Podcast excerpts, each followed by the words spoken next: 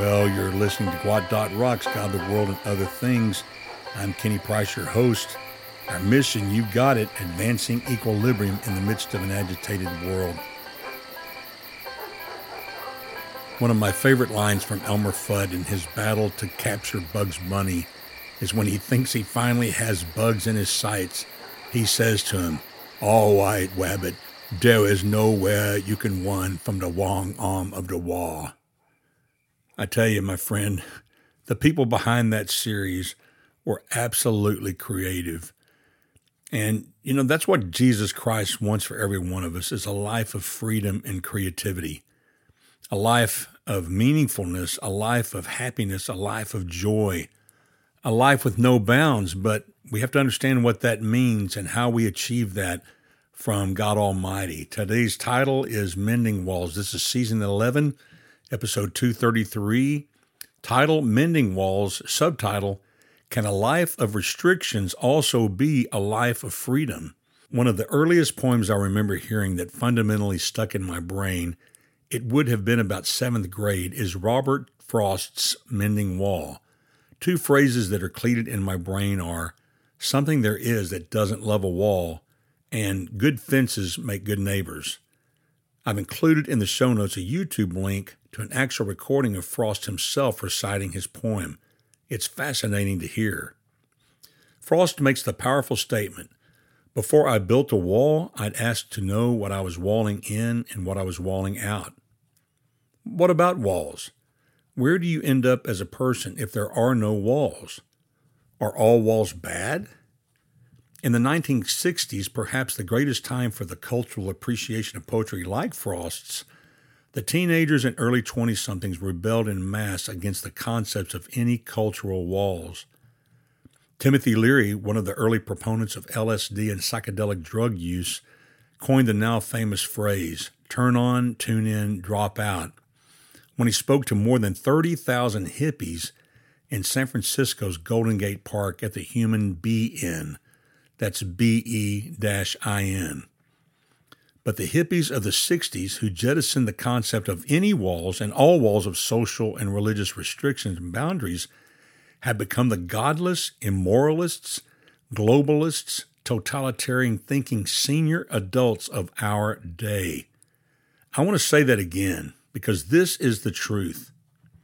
If you want to know what's going on in our culture today, it's because the hippies of the 60s who jettisoned the concepts of all walls of social and religious restrictions and boundaries have become the godless, immoralists, globalists, totalitarian thinking senior adults of our day.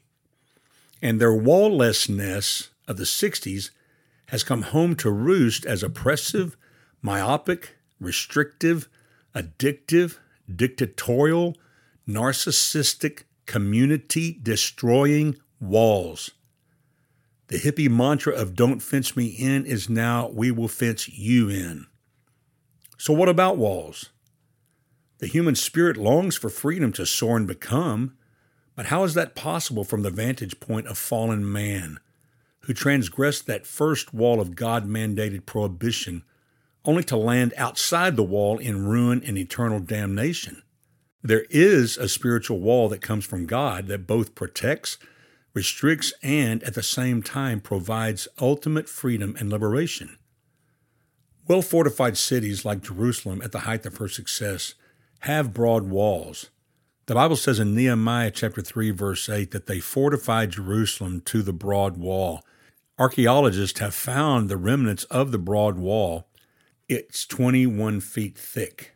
The New Jerusalem must in like manner be surrounded and preserved by a broad wall of nonconformity to the world and separation from its customs and spirit. The tendency of these days break down the holy barrier and make the distinction between the church and the world merely nominal. That's not a good thing. Nominal means in name only. This is the terrible place to which the organized church on the earth has come. The earthly church in America and I mean church with a little c, and by that I'm referring to the organization of man, which may or may not contain the actual body of Christ, has sought to use the world's marketing tools and entrepreneurial business savvy to, quote, build the kingdom, only to create inferior pseudo social clubs led by pompous potentates who make merchandise of the people and feed off the sheep. Let me read that again. All of this has come about to create inferior pseudo social clubs led by pompous potentates who make merchandise of the people and feed off of the sheep. These wolves in sheep's clothing have breached the broad wall like the Trojan horse of old through treachery and deceit. Look up those two words, what their definitions are. And in the best of schemes, they prepare one sermon a week and spend their days unaccounted for, accountable to no one, not even God. Then we wonder what has happened to our world. And dear friend, I'm telling you, I'm 63 years old and I'm speaking from absolute experience, firsthand experience. And then if you are a member of a local church, you need to begin to ask questions on what does your pastors or pastor do with their time throughout the week. When I was a kid, a pastor was required to prepare at least three messages per week one for Sunday morning, one for Sunday night, and one for Wednesday night. The pastor of the modern church today prepares one message. If it's a mega church, he'll preach that message many times, yes, but it's one message. And I'm telling you, I have prepared many messages in my life, hundreds and hundreds of messages. Yes, it takes time, and a well prepared message takes time, but it does not take all of the time in the week. And the modern pastor of today's church makes no home visits, does not go into the communities where the people are hurting and they're in poverty and they're in lack. And so you've got to ask yourself, what is your pastor doing with all of their time? I know of one of the mega churches, one of the largest churches in the United States, that during the pandemic, the pastor was no call, no show. The majority of the staff was no call, no show. And in the midst of the gap, people were saying, but we want to come to church. So some of the associates began to take leadership responsibility and provide the church service. The person who began to preach the messages fell into disrepair with the pastor because he became so popular and was ultimately removed or ousted. Dear friend, you've got to ask yourself what is your pastor doing with all of his time during the week? Is it any wonder to hear of all of these prominent, huge megachurch pastors being revealed to be immoralists, being revealed to be adulterers, being revealed to be molesters? Dear friend, we've got to wake up. The wall has been breached. The breach in the broad wall has resulted in every form of malformation in what should be the thriving body and kingdom of Christ. It's clear from a 50,000 foot flyover perspective that where the quote unquote kingdom of God presently resides on earth, the repair in the breach of the wall cannot be achieved from here. Professors of all academic schools, and by that I don't just mean theological schools, but schools of learning. In other words, within any university, you'll have the School of Science, you'll have the School of Education, you'll have the School of Economics. But professors of all academic schools are no longer strict and puritanical in their thinking. And by that, I mean practicing or affecting strict religious or moral behavior. Somehow along the way, we came to a place in modern religious life where we connotate puritanical as being wrong or restrictive or even evil but that cannot be further from the truth.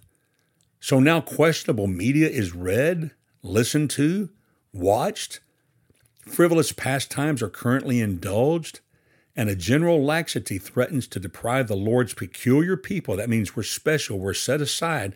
The Bible talks about the church as being the called out ones, but now it threatens to deprive the Lord's peculiar people of those sacred singularities to which separate them from sinners. Dear friend, at the end of the day, if we look like a duck, talk like a duck, quack like a duck, we're ducks. It will be an ill day for the church and the world when the proposed amalgamation shall be complete, and the sons of God and the daughters of men shall be as one. Then shall another deluge of wrath be ushered in. Charles Spurgeon wrote that over 150 years ago. He wrote in the 1850s, It will be an ill day for the church and the world when the proposed amalgamation shall be complete, and the sons of God and the daughters of men shall be as one. Then shall another deluge of wrath be ushered in. My friend, this is where we find ourselves today. Friend, be it our aim in heart, in word, in dress, in action to maintain the broad wall, remembering that the friendship of this world is enmity against God. The broad wall afforded a pleasant place of resort for the inhabitants of Jerusalem, for which they could command prospects of the surrounding country.